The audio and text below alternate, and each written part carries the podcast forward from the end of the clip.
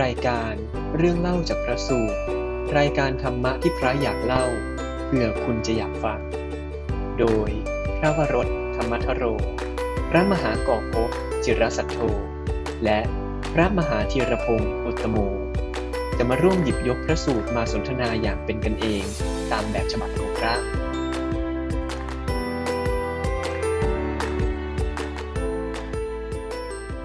ก็ขอเจริญพรญาติโยม วันนี้ก็กลับมาเป็นอีกพุธหนึ่งแล้ววันนี้เป็นพุธวันพระใหญ่ด้วย ครับนมัสการท่านโมกับท่านครับวันนี้ด้วยนะครับครับนมัสการครัราชการครับ เวลาก็อยู่ในพรรษานี่ก็รวดเร็วเหลือเกิน อีกครึ่งเดือนก็จะออกพรรษาแล้ว อืมใกล้เข้ามาทุกที่แล้วครับ วันนี้เรามี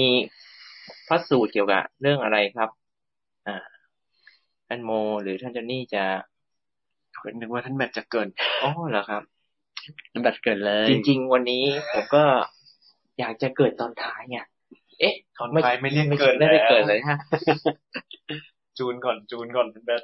ก็จริง ๆ วันนี้ก็น่าจะเป็นถ้าเกิดคนที่เรียนมาดีอาจจะได้เรียนเกี่ยวกับธรรมบทเรื่องนี้เยอะ เกี่ยวกับพ ระสูตรเกี่ยวกับเอ๊ะทำไมพระโสดาบันเนี่ยทำไมถึงยังไปช่วยเหลือกับคนที่ยังเป็นพวกนายพรานอะไรอยู่ อ่าท่านแมทเกินทีเหมือน spoil อะ เหมือน spoil ใช่ไหมโอ้โอ้งี้พลาดเอา take สองแล้วกันนี่เป็นเลยอย่างนี้ เอาใหม่ เอาใหม่นะสามยังสี่เอามาอีกเหรอเข้าเรื่องได้ดีกว่า โอเคเรื่องนี้นะฮะ ขออนุญาตด้วยกันว่าเป็นเรื่องนายพรานกุกุตมิตรครับ ซึ่งมาในอัตถกถาขุตกานิกายคาถาธรรมบทอีกแล้วนะฮะช่วงหลังนี้เราเอาธรรมบทมาพูดบ่อย อืมเพราะว่าก็คิดว่ามีเรื่องราวเยอะอ่าเป็นเรื่องราวชีวิตของคนอืมแล้วฟังแล้วเหมือนฟังนิทานอะเนาะเพลินๆอะไรอย่างนี้มีสตอรี่แต่นิทานเรามีแง่คิด ข้อคิดข้อธรรมด้วยอ่าให้กลับมาเอามาใช้กับในชีวิตเรา ครับครับ คือเรื่องในธรรมบทที่ยกออกมาบ่อยๆเนี่ยฮะอืมคือมันเป็นเรื่องเรียกว่าไงดีอะเป็นการดำเนินชีวิตการใช้ชีวิตของพระบ้างของโยมบ้าง อืมเห็นสภาพแวดล้อมความเป็นสังคมในสมัยพุทธกาลน่ะว่าเป็นยังไง แม้ว่าตัวธรรมบทเอง มันจะเรียกว่า คาถาเป็นแค่คาถาไม่มีเนื้อเรื่องก็ตาม อืมแต่ท่านอัตถกถาจารย์ท่านก็มาขยายในเรื่องของเนื้อเรื่องขึ้นมา ให้เราได้เห็นวิถีชีวิตของคนในสมัยนั้นว่าเป็นยังไงกันบ้างนะฮะอย่างคราวนี้ก็มาพูดถึงนายพรานครับ เป็นวิถีชีวิตนายพรานชื่อกุกกุตตมิตรครับอืนะฮะมเออตามวาลีนี่จะแปลไหมฮะ เห็นแปลว่าอะไรฮะเห็นว่ากุกุตะนี่จะเป็นกุ๊กไก่นะฮะไก่ฮะไม่จะบอกว่า มัมันนชื่อเหมือนเสียงไก่ป่ะกุ๊กกุ๊กอะไรเงี้ยไม่ไม่รู้หรือเขาอาจจะไปล่าไก่หรือเปล่าก็ไม่รู้นะเออกุกุตะนี่บางทีเขาแปลว่าไก่ กุกุตะอ้าวแปลว่าไก่จริงๆนะฮะจริงครับ แต่ถ้าเกิดเป็นกุกุจะนี่จะแปลว่ารังเกียจอุทธจักกุกุจักอ๋อ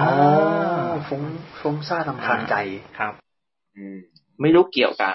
ชื่อชื่อในพรานหรือเปล่าเอากุกุกุกุตะนี่แปลว่าไก่จริงไก่จริง ๆ ครับๆอ้าวแล้วที่เขากุ๊กกุ๊กอะไรอย่างนี้คือ มันมาจากคำนี้มาเนี่ย ไก่กุ๊กกุ๊กอะฮะไม่แน่นะอาจจะน้ำมันตากุ๊กนี่อาจจะมาจากกุ๊กกุ๊กเนี่ยนะ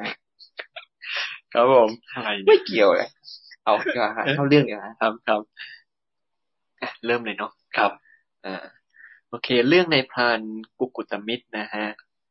อ่าเรื่องนี้มันก็ต้องเกรินออกไปก่อนที่จะไปถึงในพรานนะฮะคือเริ่มต้นเนี่ยมันเป็นเรื่องราวของลูกของเศรษฐีนะฮะเศรษฐีเนี่ยมันมีเศรษฐีในในเมืองราชครึกเนี่ยครับครับราชครึกใช่ไหมเมืองราชครึกครับผมก็พยายามออกเสียงอยู่นะฮะไม่รู้คือเศรษฐีในเมืองราชคฤห์เนี่ยมีอ่ามีธิดา มีลูกสาวอยู่คนหนึ่งครับ แล้วพอลูกสาวโตขึ้นแล้วเนี่ย น่าจะอยู่ในช่วงแบบวัยรุ่นน่ะ สมัยนั้นมันคงจะแบบสิบห้าสิบหกอะไรอย่างนี้มั้งโอ้โหเออเศรษฐีก็คงแบบห่วงมาก ด้วยความหวงแหนเนี่ย ก็เลยให้ลูกสาวตัวเองเนี่ยขึ้นไปอยู่ บนเรียกว่าชั้นสูงสูงๆอะเขาดึหัดชั้นสูงสูงๆเอเลยอในที่นี้ท่านบอกว่าอยู่บนชั้นที่เจ็ดของปราสาทเลยโอ้อืมไม่เมื่อยฮะ มีสมัยลิฟต์ก่อน มีลิฟต์ไม่อาจจะมีเฮ้ยเขาอาจจะมีลอกแบบคนชักอะไรไม่คือ คือเขาไม่เหนื่อยฮะมลูกสาวไม่เหนื่อย เพราะว่าคิดว่าเศรษฐีไม่ให้ลงมาอ้าวอยู่ไปชั้นอยู่เจ็ดข้างไปบนเลยไปเลยอยู่แล้วข้างบนไปเลย แล้วจะคือด้วยความหวงไงไม่อยากให้ใครเห็นไม่อยากให้ใครเจอ อืมของลูกสาวมากออกจากบ้านก็คงจะยากคงไม่ได้ออกไม่ได้ออกคงไม่ได้ออก แล้วก็ให้คนใช้อะคอยปฏิบัติครับ ยกส่งอาหารทำอะไรก็อยู่ข้างบนหมดฮะอ๋ออืม นี่เวลาผ่านไปฮะ มีอยู่วันหนึ่งเนี่ย ตกเย็นเข้าเนี่ยธิดาเศรษฐีคนเนี้ย ก็คงเหงาเหงาๆแหละผมว่าอืมนั่งริมหน้าต่างมองชมเมืองเมอเมอๆอะไรเงี้ยนะเหมือนหรือเปล่าไม่รู้ก็ อารมณ์แบบแหมโดนขังไว้อะชั้นเจ็ดนะอย่างนี้ก็ต้องแบบแล้วก็ชมวิวนั่งดูอ๋อวิวครับตากลมไปริมหน้าต่างอย่างเงี้ยนะอืมก็มองดูเมืองในเมืองก็แบบ เออ เห็นคนเนี่ยดำเนินชีวิตไปไปไปมามาในเย็นวันนั้นนะมองไปไปเห็นเรียกว่า เป็นคาราวานเลยอืมมาแบบยังไงฮะ มีมีเรียกว่าเกวียนเนี่ย มากันเยอะมากอือืมม เป็นเรียกว่าเป็นกลุ่มของในพรานนะกลุ่มอะไรเนี่ยนะในเกวียนเนี่ยก็มีแบบโอ้โหขนอาวุธ ขนสัตว์ที่ล่ามาได้เต็มไปหมดเลยอืมเพื่อนบอกว่ามีบ่วง เนี่ยเห็นบ่วงเห็นหลาวอืมแล้วก็เห็นเนื้อด้วย คือเนื้อนี่คือสัตว์เนื้อสัตว์อืมมเนื้อไม่ไม่ใช่เนื้อสดๆแต่เป็นตัวคล้ายๆตัวกวางอ๋อคล้ายๆอย่างนั้นอืม ขนมาบรรทุกเต็มเกวียนเลยมาเต็มไปหมดนะอืมเออเข้ามาในพรานนี่ล่าสัตว์เสร็จเขาก็ เรียกว่าเอามาขายในเมืองราชคลือนี่แหละครับเออก็เข้ามาแล้วทิดาเศรษฐีก็เห็นเข้าครับ แค่แรกเห็นนะ แรกเห็นในพรานที่ชื่อว่ากุกกุตมิตรเนี่ยครับรักแรกพบเลยครับโอ้โหยังไงฮะที่ดาเศรษฐีเนี่ยนะฮะ อืมอยู่บนชั้นเจ็ดมองลงไปเห็นคนตัวเล็ก ๆ เนี่ยโอ้โหอารมณ์แบบสาวไฮโซ มองลงมาและ ปิ๊งกับนายพราน ปิ้งในพรานเลยในพานต้องแบบเหมือนกับถอดเสื้อแบบซิกแพคอย่างนี้เหมือนดูแบบไอ้นี่หน่อยอะสมัยก่อนเนี่ยคือแบบมีเหลามีธนูอะไรแขวน คือแบบลำบึกลำบึกอะมันต้องดูเถื่อนๆมัต้องเลยเนี่ยดูแล้วแบบ อันนี้ไม่รู้นะเอาเหรอไม่รู้เหรออันนี้ไม่รู้ เพราะว่าในอินเดียนี่บางทีเขาก็เราก็ไม่รู้นะอืมเพราะคนก็เหมือนแบบอาหารที่เขากินกันก็ส่วนใหญ่พวกแบบมันๆนะอืมเออมันก็จะทำให้ดูแบบมีเนื้อหน่อยเฮ้ยแต่ไม่แน่นะอาจจะแบบบึกบึนตัวใหญ่นะเพราะดูจากจำนวนบ่วงจำนวนเหลาอืมเนื้อที่ล่ขนมาสัตว์ไปเยอะด้วยอืมก็คงตัวใหญ่ฮะนะฮะคือที่ทาเศรษฐีมองไปปุ๊บเนี่ย เกิดจิตปฏิพัทธ์เลยครับรู้สึกแบบชื่นชอบในพรานคนนี้มาก โอ้โห ก็คิดวิธีการแล้วจะทำยังไงที่จะแบบไปอยู่กินกับนายพราน ยังไม่ได้คุยอะไรกันเลย จิตปฏิพัทธ์แล้วชยังอบไม่แล้คุยวเลยโอ้โหจะไปอยู่กินกับเขาแล้ว เออ คิดอย่างนั้นเลยฮะอืมก็เลยไม่รู้จะทำยังไงก็แบบเรียกคนใช้มาที่คอยปรนนิบัติตัวเองเนี่ยอืม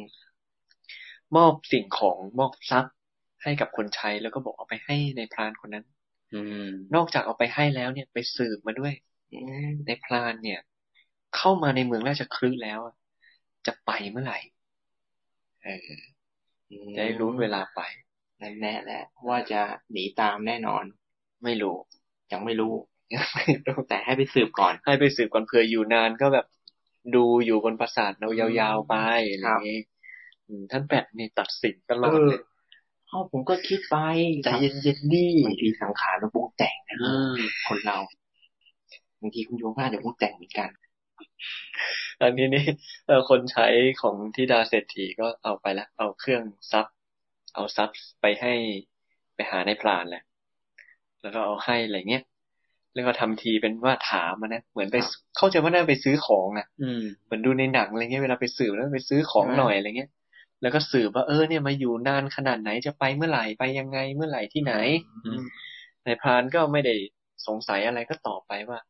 เนี่ย ขายเนื้อเสร็จแล้วเนี่ยพรุ่งนี้เช้าลุงอรุณก็ออกจากเมืองแล้วไปทางประตูเดิมที่เข้ามานี่แหละออหญิงรับใช้ก็ อะกลับไปบอกเจ้านายตัวเองนะเอาข่าวไปบอก ทีนี้ฮะ นางก็ธิดาเศรษฐีก็คิดแผนแล้วฮะ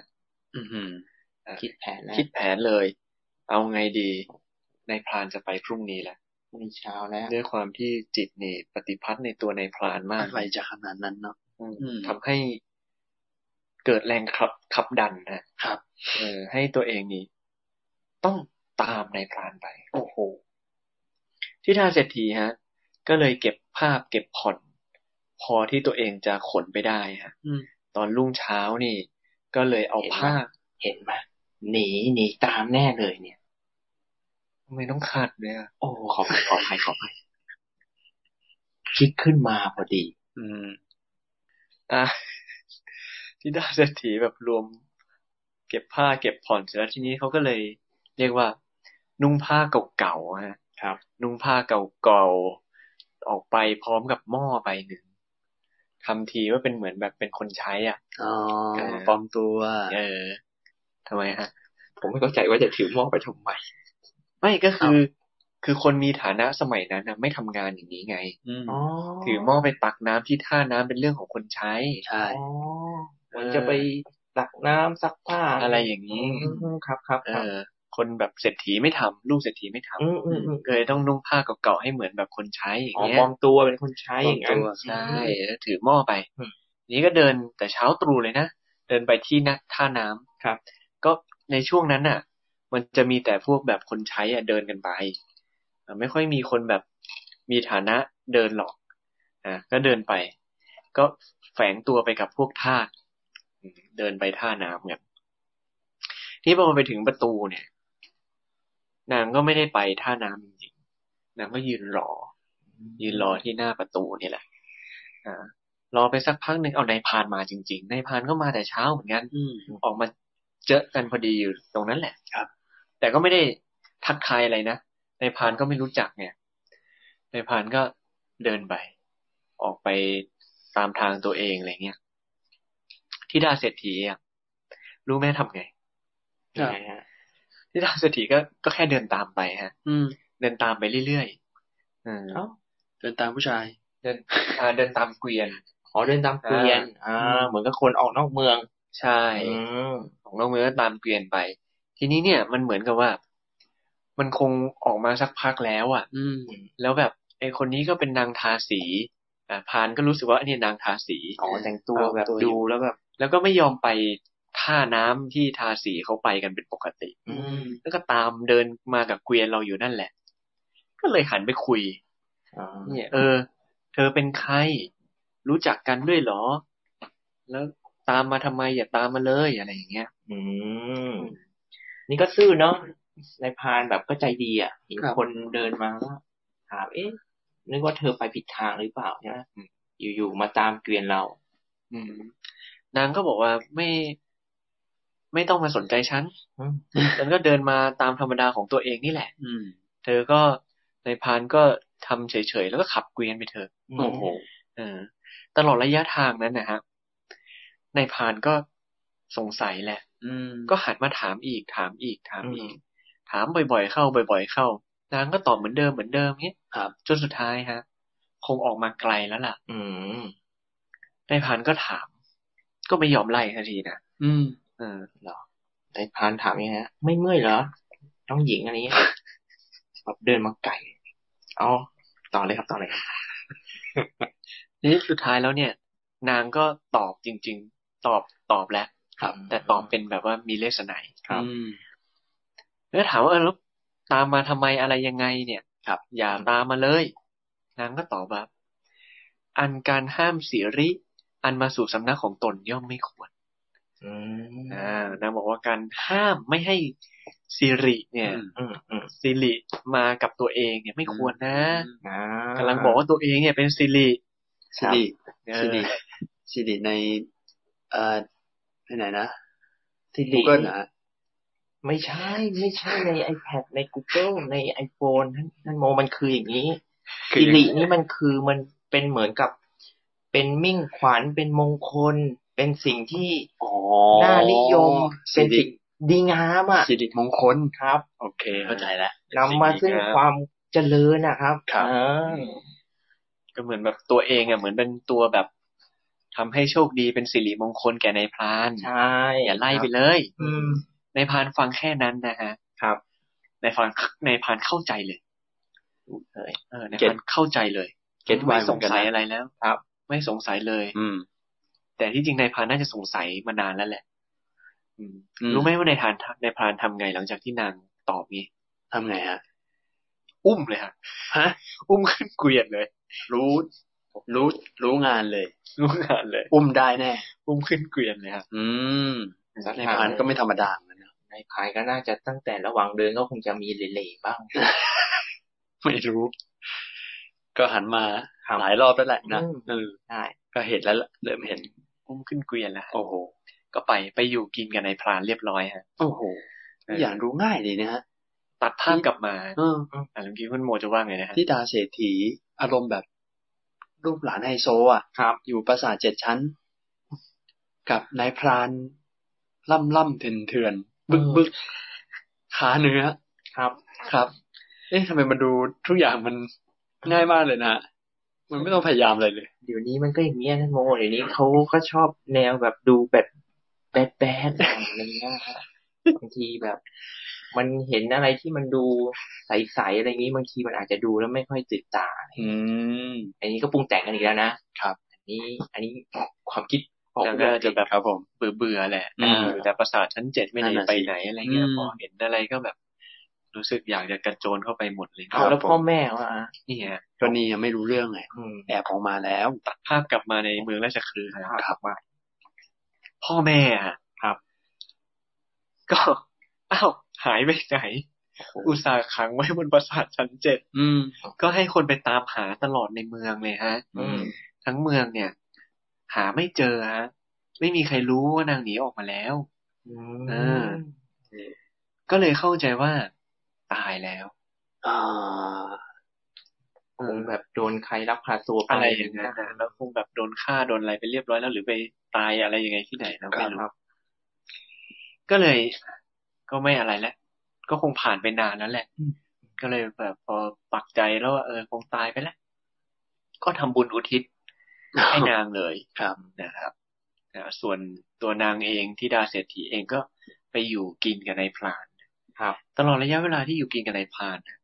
โหหลายปีมากอะอยู่เป็นสิบสิบปีเนี่ยอืมมีลูกด้วยกันเจ็ดคนโอ้โหอืมลูกชายทั้งนั้นนะเจ็ดโอ้โหคนเนี่ยเออชายล้วนเลย อืม และแน่นอนพอนางเป็นลูกเศรษฐีไม่ค่อยได้ทำอะไรพอไปอยู่กับนายพรานเนี่ยก็ต้องปฏิบัติครับสิ่งที่นางพอจะทำได้ก็คือแบบคอยตระเตรียมอุปกรณ์ เครื่องใช้เวลานายพรานจะออกไปล่าสัตว์อืมอ่าก็คอยเตรียมธนูเตรียมเหลาเตรียมอะไรอะ ที่ครับนายพรานจะไปล่าสัตว์แล้วก็แน่นอนครับบุตรทั้งเจ็ดคนโตขึ้นมาก็ ล่าสัตว์ด้วยเหมือนกับนายพรานนั่นแหละทีนี้ด้วยความที่เข้าใจว่าน่าจะแบบ รักในลูกมาก มีความผูกพันในลูกมาก ก็ไม่อยากให้ลูกแบบ ออกไปครับเขาก็เลยทำเครื่องผูกฮะอืมเครื่องผูกในที่เนี้ยเขาใช้คำว่าฮะ ไม่ใช่เชือก ไม่ใช่เชือกครับ ครับ ไม่ใช่เชือก เครื่องผูกในที่นี้ท่านอธิบายว่า เครื่องผูกนั้นคือเรือนนะฮะอืมอ่า ก็คือการเดี๋ยวเดี๋ยวจะงงนึกว่าจะเอาไปเชือกผูกกับเรือนกับลูกกลัวลูกหนีไม่ใช่นะฮะอ่าแล้วเป็นไงฮะ เป็นการเหมือนกับให้ลูกเนี่ย มีคู่ครองอ่าอืมอ๋อเชือกในที่นี้ก็คือคู่ครองนั่นแหใช่ละผูกเรือนก็คือให้มา ให้เป็นอยู่กับบ้านกับเรือนนายเรือนอะ มีครอบครัวครับนะครับก็มีเหย้ามีเรือนใช่ใช่ใช่มีครอบครัวเป็นของตัวเองครับ ก็จะไม่ไปไหนแหละ จะอยู่กับครอบครัวนี่แหละอืมนั้นกลายเป็นว่าลูกเจ็ดคน หาภรรยาให้ลูกทั้งเจ็ดอืมอืมโอ้ครอบครัวใหญ่ฮะสิบสี่แล้วอ่าอ่าคู่ลูกกับลูกสะใภ้ก็สิบสี่สิบสี่อืมแล้วมีพ่อกับนายพรานกับตัวนางธิดาธิดาเศรษฐีอ่า ก็เท่าไหร่สิบสิบหหกกแล้ว อยู่ด้วยกันนะสิบหกคนครับผมเออก็ทำมาหากินอาชีพเดียวกันนะคือล่าสัตว์ครับ ตามพ่อเลยครับผมตามพ่อเลยทีนี้ตัดภาพกลับมาฮะในเมืองราชคลึกอ่าอ่าแต่ทีนี้ไม่ใช่ไปบ้านเศรษฐีแล้วฮะ เราไปดูที่วัดเวรุวันนะอืมครับ ที่วัดเวรุวันนะฮะอ่าพระพุทธเจ้าของเรานี่เองครับ พระพุทธเจ้าของเรานี่เป็นกิจวัตรของท่านเลย ที่ทุกๆเช้าเนี่ย ท่านจะต้องตรวจดูสัตว์โลกอะตอนตอนเช้าๆเนี่ยก่อนที่ท่านจะไปบิณฑบาตทีนี้ท่านก็ขณะที่ตรวจดูสัตว์โลกอยู่เนี่ย บุคคลที่เข้ามาอยู่ในข่ายพระยานของท่านเนี่ย ก็คือในายพรานกุกุตมิตร กับบุตรและสะพ้ยฮะอืมอ่า ไม่มีที่ดาเศรษฐีนะอืมเป็นแค่ในายพราน ลูกลูกชายแล้วก็ลูกสะใภ้อืม แค่สิบห้าคน แค่สิบห้าคนอืมครับอ่าเว้นธิดาเศรษฐีเย่เข้ามาในข่ายพยานนะครับ ท่านก็เห็นอุปนิสัยที่จะบรรลุโสดาบันของคนทั้งสิบห้าคนนี้โอ้โหเป็นนายพรานเนี่ยนะฮะเป็นนายพรานฆ่าสัตว์ทุกวันเอออ่า บุตรก็ฆ่าสัตว์ทุกวัน เออมีครับอุปนิสัยที่จะบรรลุธรรมอืมเป็นพระโสดาบัน อันนี้น่าน่าสังเกตนะ คือปกตินี่เวลา เอ่อพระพุทธเจ้าท่านจะเหมือนกับจะไปโปรดเวนยสัตว์เนี่ย ส่วนมากไม่ค่อยโปรดเป็นกลุ่มๆส่วนมากก็โปรดเป็นบุคคลบุคคล นี่โอ้โหในขายพยานท่านมีทั้งสิบห้าคนเลยสิบห้าคนก็ถือว่าวันนี้งานนี้ได้ได้ได้ได้เยอะนะโอ้โปรดทีเดียวนี่อืมโอ้โหได้ได้สิบห้าคนครับผมนี่งานใหญ่พระพุทธเจ้าท่านก็ทรงบาทถือบาท สะพายจีเอ่อห่มจีวรนะไปหาในายพรานนะไปหาในายพราน ก็ออกนอกเมืองน่าจะคลึกไป ในายพรานนี่โดยปกติตอนนั้นเขาก็ดักสัตว์ด้วยบ่วงใช่ไหมครับจับเนื้ออย่างเงี้ยอืมวันนั้นแปลกเออวันนั้นแปลก เป็นวันที่ไม่มีเนื้อติดบ่วงในพานเลยฮะโอ้อืมแล้วเสร็จแล้วพระพุทธเจ้ากันก็ทรงเสด็จไปหาในายพรานเนี่ย แต่ว่าไม่ได้ไปหาที่บ้านนะอืมพระพุทธเจ้าออกอุบายโดยการไปอยู่ที่บ่วงของในายพรานอ๋อที่เขาเหมือนกับทำวางกับดักไว้แล้ววางกับอ่าไม่ไม่ไม่ไม่ได้ไปอยู่ในกับดักนะไม่อได้ยู่แถวๆนั้นไปอยู่แถวๆนั้น ครับครับพระเจ้าเจอบ่วงในพรานเสร็จสิ่งที่พระเจ้าทำคือท่านประทับรอยพระพุทธบาทเอาไว้อืมโอ้โหแล้วท่านก็ไปนั่งอยู่ใต้ต้นไม้ไกลประทับรอยพระพุทธบาทๆ ใช่ อืม อันนี้เสริมเสริมหน่อยไหมฮะ เรื่องรอยพระพุทธบาทอะอ๋ออ่าอ่าชงเองชงชงเองกินเองเหรอชงเองฮะคือคือคืออย่างนี้ฮะ จะจะเห็นหลายๆเอ่อพระสูตรที่ว่าท่าน เอ่อทำรอยพระพุทธบาท แต่จริง ๆ แล้ว ในที่นี้ไม่ไม่ไม่ใช่เป็นเหมือนกับลักษณะว่าท่านไปแบบเหยียบให้เป็นรอยอย่างนี้อืมแต่ท่านเหมือนกับทำนิมิตทำสัญลักษณ์ไว้อะอืม ให้คนที่เหมือนจะที่ท่านจะไปโปรดอะ ให้ได้เห็น อืมรอยพระบาทท่าน อันนี้ก็เหมือนกับท่านเหมือนกับทำฤทธิ์ให้ปรากฏหน่อยอะฮะ มันไม่ใช่เป็นเหมือนกับรอยเท้าแบบที่เหมือนกับคนเดินอะไรเงี้ยฮะ อ๋อไม่ใช่คือรอยเท้า พระองค์ท่านที่เดินไปอ่าไม่เป็นใช่ปกไม่ติใช่ใช่ อันนี้ท่านคือท่านตั้งใจเหมือนกับนิมิตให้ รอยเท้าเนี่ยปรากฏอยู่อ๋อใกล้ๆบ่วงนั่นแสดงว่าการที่พระพุทธเจ้าจะทำให้รอยพระบาทเนี่ย ปรากฏก็คือ เหมือนท่านต้องต้องเจตนา ใช่ใช่งั้นใช่เหรอใช่ใช่ครับครับเออท่านก็อธิบายว่าต้องอธิษฐาน อ่า ต้องอธิษฐานให้เกิดรอยพระบาทขึ้นเลย เพื่อให้คนคนนี้เห็นครับเออแล้วโอ้โหรอยเท้าพระพุทธเจ้าก็จะเรียบเสมอกันนะอ่าครับ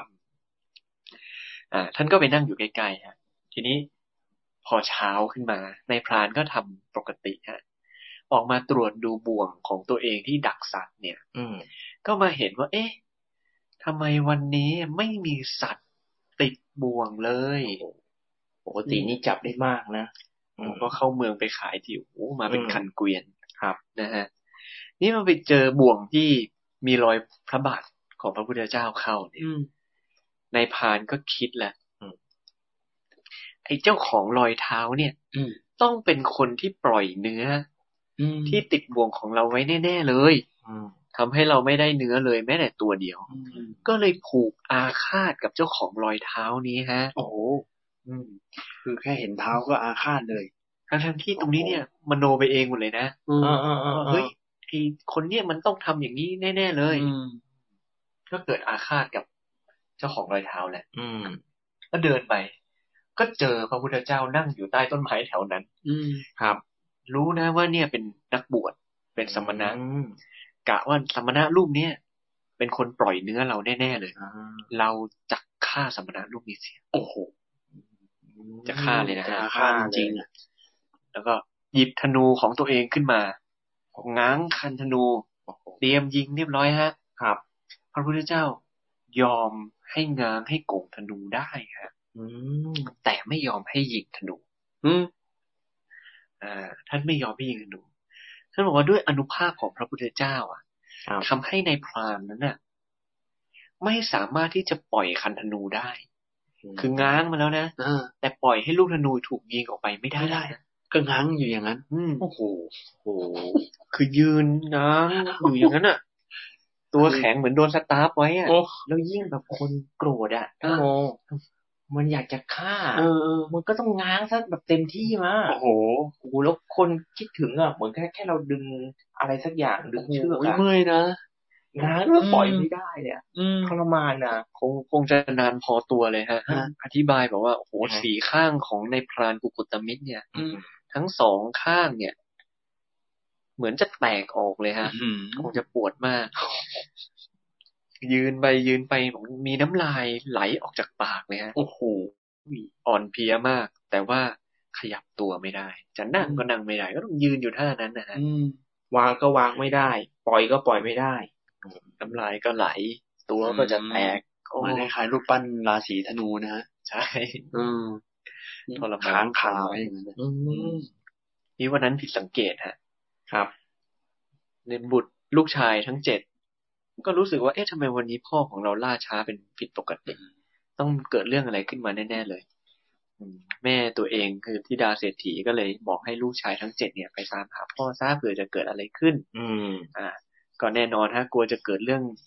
เหตุร้าย ก็ต้องหยิบอาวุธไปเนี่ยเป็นปกติแน่นอนมก็ไปฮะ ธนูทั้งเจ็ดคนครับก็ไปเจอฮะ เห็นพ่อตัวเองเนี่ย ยืนง้างธนูอยู่ อืมก็เลยคิดว่า เออ คงมีเหตุร้ายแล้วแหละอ่าหันไปมอง ไปมองอีกฝั่งหนึ่งที่พ่อตัวเองเล็งธนูไว้อะอืมเข้าใจเลยว่า เนี่ย คือศัตรูของพ่อเราอืมลูกชายทั้งเจ็ดก็ไม่รอช้าฮะ ครับ ลุกขึ้นมาหาง้างธนูเอาอีกแล้ว ทั้งเจ็ดคนน่ะ โอ้โหโอ้ยอย่างงี้เล็งมาเลย เล็งมาอีกจ็ดเองมาคนที่พระพุทธเจ้าอีกเจ็ดคนฮะครับ เหมือนเดิมฮะพระพุทธเจ้ายอมให้โก่งธนูได้ แต่ไม่ให้ยิงธนูโอ้โหอีกเจ็ดคนครับ ลองคิดดูสภาพยืนเรียงกันแปดคนเออทำงานท่าเดียวกัน เล็งไปที่พระพุทธเจ้าอืมตัวสั่นน้ำลายไหลเหงื่อแตก อยู่อย่างนั้นแหละฮะเออด้วยอนุภาพของพระพุทธเจ้าครับ อืม ทำอะไรไม่ได้ อืมก็รอเวลาไปอีกฮะโอ้โห ตัวแม่ครับที่ดาเศรษฐีที่หนีตามนายพรานมาครับ ก็คิดแล้วฮะว่า เอ๊ะทำไมทั้งตัวผู้เป็นพ่อกับตัวผู้เป็นลูกอืมรวมแปดแปดชีวิตเนี่ยครับ ไปไหน อืมทำไมไม่กลับมาสักทีเนี่ย ก็เลยตามลูกสะใภ้ทั้งเจ็ดคนนะฮะรวมตัวเองด้วยเป็นไงฮะลูกสะใภ้ถือธนูมาฮะ ไม่ได้ไม่ถือนะไม่ยังไม่เป็นฮะอ๋อไม่เป็น ก็เลยไปตามหาก็คือทำได้เท่าที่ตัวเองทำได้ฮะครับทั้งแปดคนก็ออกไปตามหาเฮ้คิดว่าจะไปอยู่ไหน หาไปหามาเจอฮะอืมเห็นทั้งแปดคนยืนโกงธนู เล็งอยู่ ก็สงสัยเอ๊ะเล็งใส่ใครศัตรูเหรอ อืมอืมพอหันไปอีกฝั่งหนึ่งที่เขาเล็งกันอยู่เห็นเป็นพระพุทธเจ้าฮะอ๋อนางนี่ โอ้โหเรียกว่า ยังไงดีอะแทบจะยืนไม่ได้เลยมั้งฮะยังไงอะตกท่านใจตัวสั่นร้องลั่นขึ้นมา เอามือขึ้นพนมฮะอืมคือไม่ได้รู้สึกสงสารบุตรกับเออเออเออสามีตัวเองเลยนะเอ้าแล้วแต่ตกใจมากร้องตะโกนร้องขึ้นมาเลยฮะ บอกว่า พวกท่านอืมอย่าทำบิดาของเราให้พินาศอืมพวกท่านอย่าทำร้ายพ่อเราเลย โอ้ โอ้โหเอออ้าวแล้วเกมพลิกเลยฮะเกมพลิกเลยเรียกพระพุทธเจ้าเป็นพ่อเลยฮะอ้าวเอ๊ะยังไงเนาะนี่เป็นพ่อเลยเนาะเป็นพ่อเลยกับ เออ ทีนี้ในพรานกุกุตมิตรกับบุตรทั้งเจ็ดฮะ ที่ยืนโก่งธนูอยู่อย่างนั้นน่ะ อืมคิดในใจว่าเอาชิบหายแล้ว อืมในพรานคิดว่า นี่เป็นพ่อตาเราเหรอเรากำลังจะยิงพ่อตาเพเราราะในเนี่ยพรานไม่รู้นี่ว่าใครเป็นพ่อของใช่ ผู้หญิงอะเขาหนีมา เออเดินตามมา แล้วตัวลูกเองก็โอ้โหตายแล้วเราจะกำลังจะฆ่าตาเราเหรือเนี่ย อืม ก็ไม่เคยเจอตายแต่คนคิดว่าตัวเองกำลังจะทำกรรมหนักแล้วครับกำลังทำร้ายผู้มีพระคุณนะครับ ทีนี้ณขณะนั้นเองพอในพรานกุกุตมิตรกับบุตรอะ รู้ว่าเนี่ยเป็นญาติของเรา เป็นพ่อตาของเราเป็นตาของเราเนี่ย ก็เลยละ ความโกรธในใจลงได้ ตั้งเมตตาจิตขึ้นมาโอ้ต่อพระพุทธเจ้าอืมขณะนั้นเองเนี่ย คือคือตัวที่ราเศรษฐีก็ไม่รู้หรอกว่าแต่ละคนขยับไม่ได้อืมก็ไปขอว่าให้แต่ละคนทิ้งธนูเร็วอืมๆเออ แล้วก็ไปขอโทษบิดาของเราซะโอ้โห ตอนนี้เรียกว่ายังไม่ต้องทิ้งธนูอะ แบบน้ำลายไหลสีข้างสั่นมือสั่นแล้ว บอกว่าจะอยากจะทิ้งแล้วแต่ทิ้งไม่ไม่ได้สักทีครับนะฮะเออพระพุทธเจ้าฮะด้วยความที่ท่านทราบวาระจิตของบุคคลเหล่านั้นว่าอืมความอาฆาตความโกรธแค้นเนี่ยมันได้อ่อนลงไปแล้วเกิดความเป็นเมตตาขึ้นมา ก็เลยทำให้ลดธนูลงได้ฮะอืมอ่าเรื่องก็สงบลงช็อตช็อตนี้ผมขออนุญาตเสริมความเห็นนิดนึงสิ ครับผมพอดีนึกขึ้นได้ว่าจากคนอาฆาตโกรธโกรธๆอะ ครับ ที่มองว่าอีกคนหนึ่งเป็นศัตรูต้องสังหารเลยนะ แต่พอได้ยินแค่ว่าเป็นพ่อของของแม่หรือว่าเป็นอืมอืมอืมหรือว่าภรรยาตัวเอง พลิกกลับจากความอาฆาตเป็นเมตตาจิตเนี่ยอืมก็ถือว่าพลิกกลับเร็วมากนะอืมอืมอืมนี่ผมวิเคราะห์ว่า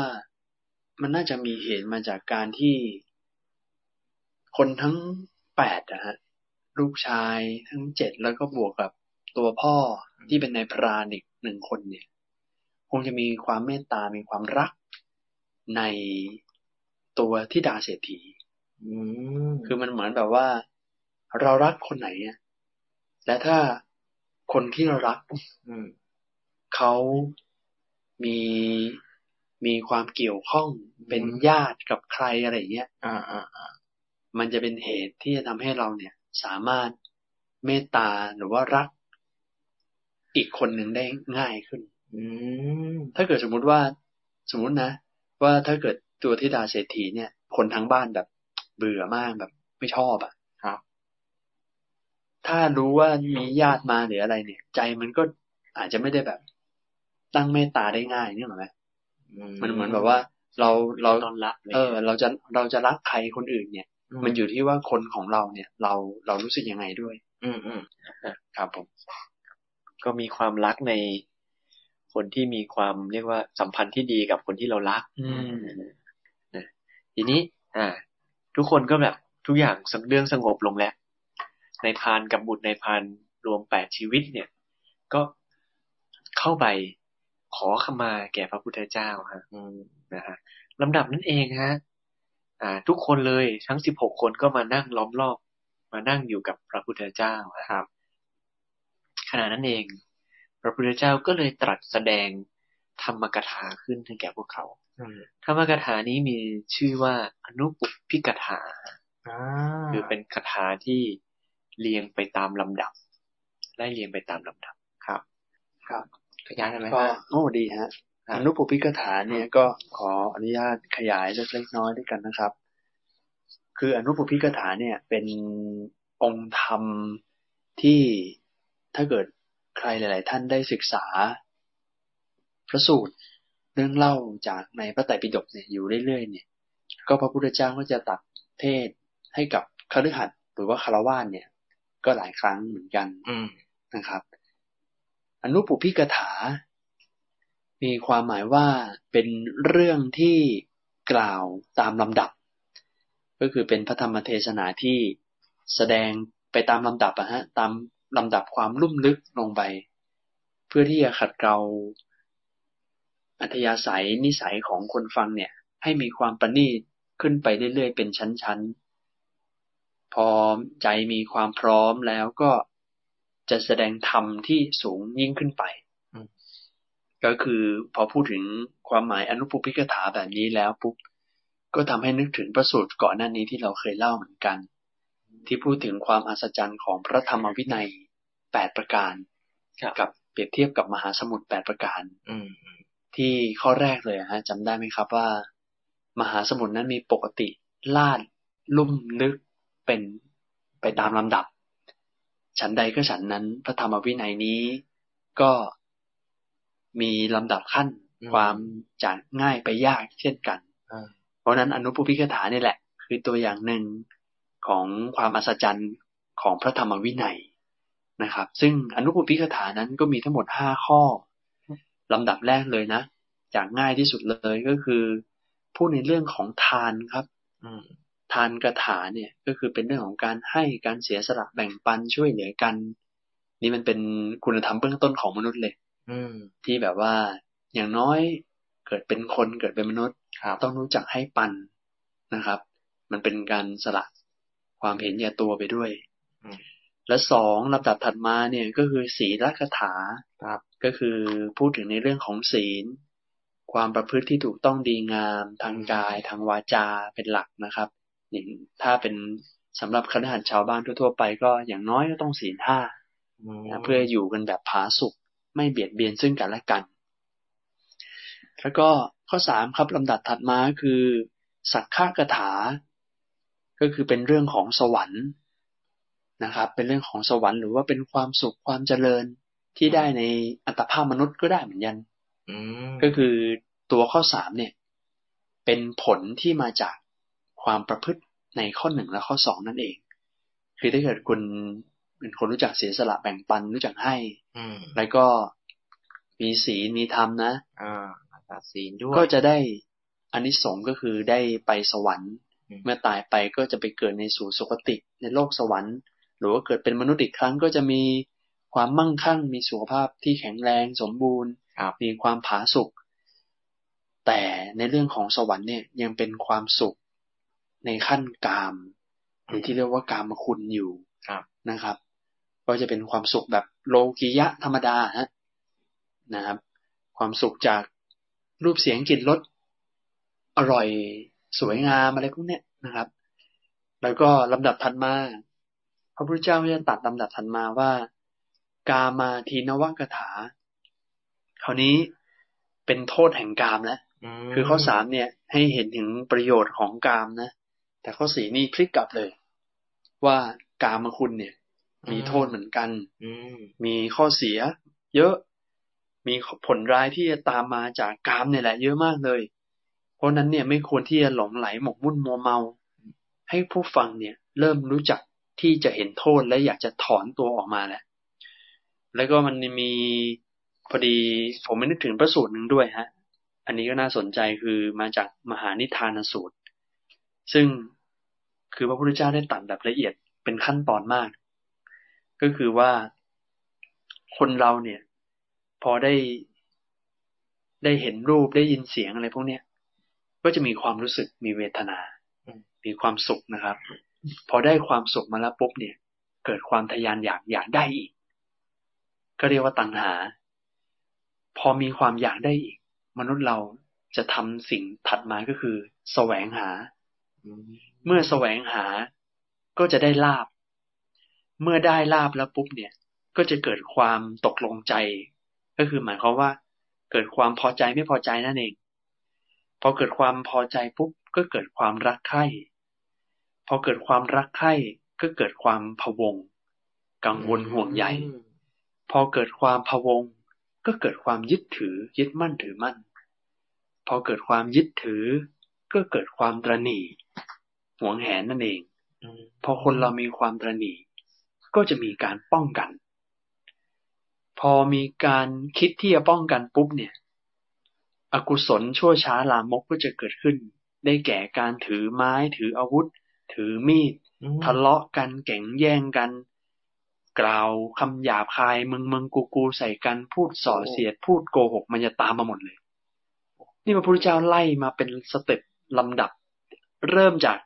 เออเออเออ ตอนแรกเป็นครับดูว่าดีนะเริ่มมีการใช่แสวงหาได้ลาบเนอะใช่ เออเป็นเรื่องที่เหมือนกับเออมันเรื่องดีครับแล้วทำไม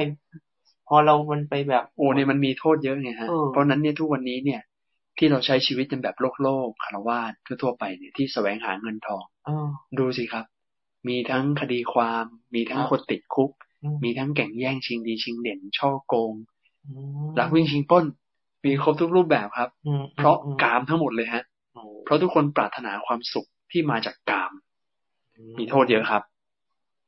พระพุทธเจ้าเลยตัดลำดับทันมาเป็นข้อสุดท้ายเรียกว่า เนคขมมานิสงส์อืมเอ๊ะเนคขมมานิสังสักกถา ก็คือเป็นอานิสงส์จากการที่ออกจากกามอืมออกจากกามแล้วเนี่ย ได้อานิสงส์อะไรบ้าง ก็คือได้ความสุขที่ประณีตยิ่งยิ่งขึ้นไป ก็คืออย่างเช่น การออกบวชการทำสมาธิ การเจริญกรรมฐานอย่างนี้เป็นต้น ให้เห็นความสุขที่ไม่ต้องอาศัยสิ่งเสพ ไม่ต้องแข่งแย่งกัน ไม่ต้องใช้เงิน ไม่ต้องมีเงื่อนไข แต่เป็นความสุขที่มาจากภายในอืมจากการเจริญสติทำสมาธิ รู้กายรู้ใจตัวเองอืมเนี่ยฮะเนี่ยแหละคืออนุปปิกถาที่เป็นลำดับห้าขั้นตอนจนถึงอานิสงส์แห่งการออกจากกาม และเมื่อพระพุทธเจ้า ทุกครั้งฮะ พอตัดอนุปปิกถาเสร็จแล้วปุ๊บเนี่ยจะต่อด้วยธรรมะขั้นสูงและอืมเหมือนแบบว่าช่วงอนุปปิกถาเนี่ยเป็นช่วงปรับจิต ให้พร้อมก่อน ให้สงบเป็นสมาธิก่อนอืมเปรียบเสมือนกับซักผ้าเรียบร้อยแล้วและผ้าขาวแล้วอืมพอผ้าขาวสะอาด พร้อมที่จะย้อมสีอะไรก็ได้แล้วอืมสีที่พระพุทธเจ้านำมาย้อม เรียกว่าอริยสัจสีนั่นเองโอ้โหทำความจริงอันสูงสุด ก็คือ พอใจสงบก็ได้เวลาที่จะเติมปัญญา แล้วคนที่ได้ฟังอริยสัจสี่ปุ๊บก็เป็นขั้นตอนที่จะสามารถบรรลุเป็นอริยบุคคลชั้นโสดาบันอย่างน้อยเป็นขึ้นไปครับ นี่คืออนุวิกถาที่พระพุทธเจ้าท่านได้แสดงนะครับ ครับผมกระทวนนิดนึงฮะอนุบุพิกถาก็จะมีตรัสในเรื่องของทานศีล แล้วก็ผลจากการทำความดีหรือว่า สวรรค์นั่นเองครับนะครับ หลังจากตรัสอย่างนั้นเรียบร้อยแล้ว ก็มาพูดถึงอีกด้านหนึ่งอืมก็คือในเรื่องของโทษของความสุขที่เรียกว่ากามสุขอืมแล้วก็พูดถึงอานิสงส์ของการที่เราจะไม่ยึดติด แล้วก็พ้นออกไปจากการมาสุขเหล่านั้นนะครับ โอเค หลังจากที่พระพุทธเจ้าท่านตรัสอนุบุพิกถาจบเรียบร้อยแล้ว เทศนาจบเรียบร้อยแล้ว ในพรานกุกุตมิตร พร้อมทั้งบุตรและสะใภ้รวมสิบห้าคนนะฮะ บรรลุธรรมฮะ เป็นพระโสดาบันอืมแต่ตัวภรรยาไม่มีไม่อยู่นะฮะ ไม่อยู่ไม่มีในที่นี้อืมนะครับ แต่อยู่ในที่นั้นด้วยโอ้อ่า แต่ยังแต่ในที่นี้บอกว่าแค่สิบห้าคนนะเอ๊ยยังอืมหลังจากนั้นเนี่ยพอทุกทุกคนบรรลุธรรมเสร็จเรียบร้อยแล้วเนี่ย เป็นพระโสดาบันแล้วพระพุทธเจ้าก็ เสด็จปลีกกลับไปฮะท่านก็ไปบิณฑบาตของท่านต่อ พอท่านฉันอะไรเสร็จเรียบร้อย ท่านก็กลับไปที่วัดเวรุวันนะอืมก็กลับไปถึงฮะ สิ่งที่เกิดขึ้นก็คือพระอานนท์นะก็ทูลถามพระพุทธองค์ ว่าวันนี้พระพุทธองค์นี่เสด็จไปไหนอ่าก็เป็นปกติของพระอานนท์นะฮะที่จะคอยสอบถามว่าพระพุทธเจ้านี่ได้ไปเดินทางไปไหนไปตรัสธรรมกับ ธรรมะกับใครบ้างเนี่ยอืมเพราะว่าเป็นเรื่องที่พระอานนท์ท่านได้ขอพรกับพระพุทธเจ้าไว้ตั้งแต่ต้นที่ก่อนที่ท่านจะได้รับตำแหน่งเป็นพุทธอุปถาคอยดูแลพระพุทธเจ้าว่า ถ้าเกิดพระพุทธองค์เนี่ย ไปแสดงธรรมกับใครที่ไหนอืมก็ขอให้กลับมาตรัสเล่าให้กับพระอานนท์ฟังอีกรอบหนึ่งอืมเผื่อมีใครถาม พระอานนท์จะได้ตอบได้อ่าอ่าไม่ไม่งั้นก็จะโดนติเตียนฮะ ว่าเอ้ยอยู่กับพระพุทธเจ้าไปก็ ไม่เห็นจะได้อะไรเลยถามอะไรก็ไม่รู้อะไรอย่างเงี้ยพระเจ้าก็ตรัสเล่าเรื่องของในายพรานกุกุตมิตรให้พระอานนท์ฟังพระอานนท์ก็เลยบอกโอ้พระพุทธเจ้าทำให้ในายพรานกุกุตมิตรเนี่ย เป็นผู้ไม่ทำปานาติบาตแล้วเหรออืมอ่า ก็ใช่แล้วฮะนายพรานกุกุตมิตรนั้น พร้อมด้วยบุตรทั้ง และลูกสะใภ้รวมสิบห้าคนมีศรัทธาอันไม่คลอนแคลน เป็นผู้หมดสงสัยในรัตนสาม เป็นผู้ไม่กระทำกรรมคือปานาติบาตแล้วอืนะครับมเป็นนายพรานที่ไม่ทำปานาติบาตแล้วฮะ อันนี้ก็คือเป็นคุณสมบัติของพระโสดาบันนะฮะที่จะรักษาศีลห้าได้ ครับศีลห้าบริบูรณ์นะฮะอืมพระโสดาบันพื้นฐานเลยอืมนะครับ พระ ในที่นั้นนี่ไม่ได้มีแต่พระอานนท์นะก็มีพระรูปอื่นด้วยที่ได้ฟังคำของพระพุทธเจ้า อืมพระรูปอื่นก็สงสัยด้วยความที่รู้จักกับนายพรานกุกุตมิตร เนี่ย น่าจะเป็นคนที่รู้จักกันเยอะแหละ พระก็ถามว่าอ้าวแล้วภรรยาของนายพรานกุกุตมิตรล่ะเออ อันนี้ก็ก็น่ามีไม่ใช่เหรอใช่ใช่ก็ไปด้วยนี่ทำไมถึงไม่ได้บรรลุล่ะ อืมพระพุทธเจ้าก็ตรัสตอบอย่างนี้ฮะ เป็นอย่างนั้น ภิกษุทั้งหลาย นางเป็นกุมาริกาในเรือนของผู้มีตระกูลเทียว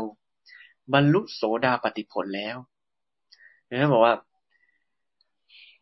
บรรลุโสดาบันตั้งแต่เป็นกุมาริกุมาริกา อืมเป็นเป็นเด็กหญิง เป็นเด็กหญิงเลยอยู่ในบ้านเศรษฐีแล้วอืมอ๋อบรรลุแต่ตอนนู่นแล้ว ก็คือว่าที่ที่พระพุทธเจ้าไม่ได้อยู่ในข่ายพยาน ที่ไม่อยู่ที่ไม่อยู่ในข่ายพยานพระพุทธเจ้าตั้งแต่แรกอ่าเพราะว่าเธอเป็นพระโสดาบันมาตั้งนานแล้วอ่าก่อนที่หนีตามในายพรานมาด้วยซ้ำไปใช่โอ้โหเป็นพระโสดาบันอืมนะครับ ทีนี้ พระก็ก็งงสิครับอืมอะไรเนี่ย ถ้าเกิดบอกว่าเป็นตั้งแต่อยู่ปราสาทชั้นเจ็ดนี่เป็นพระโสดาบันนี่ทำไมถึงแบบ มาเกี่ยวข้องอะไรกับนายพรานกุกุสมิตรอะไรเงี้ยมโอ้น่าสงสัยนะครับ ทีนี้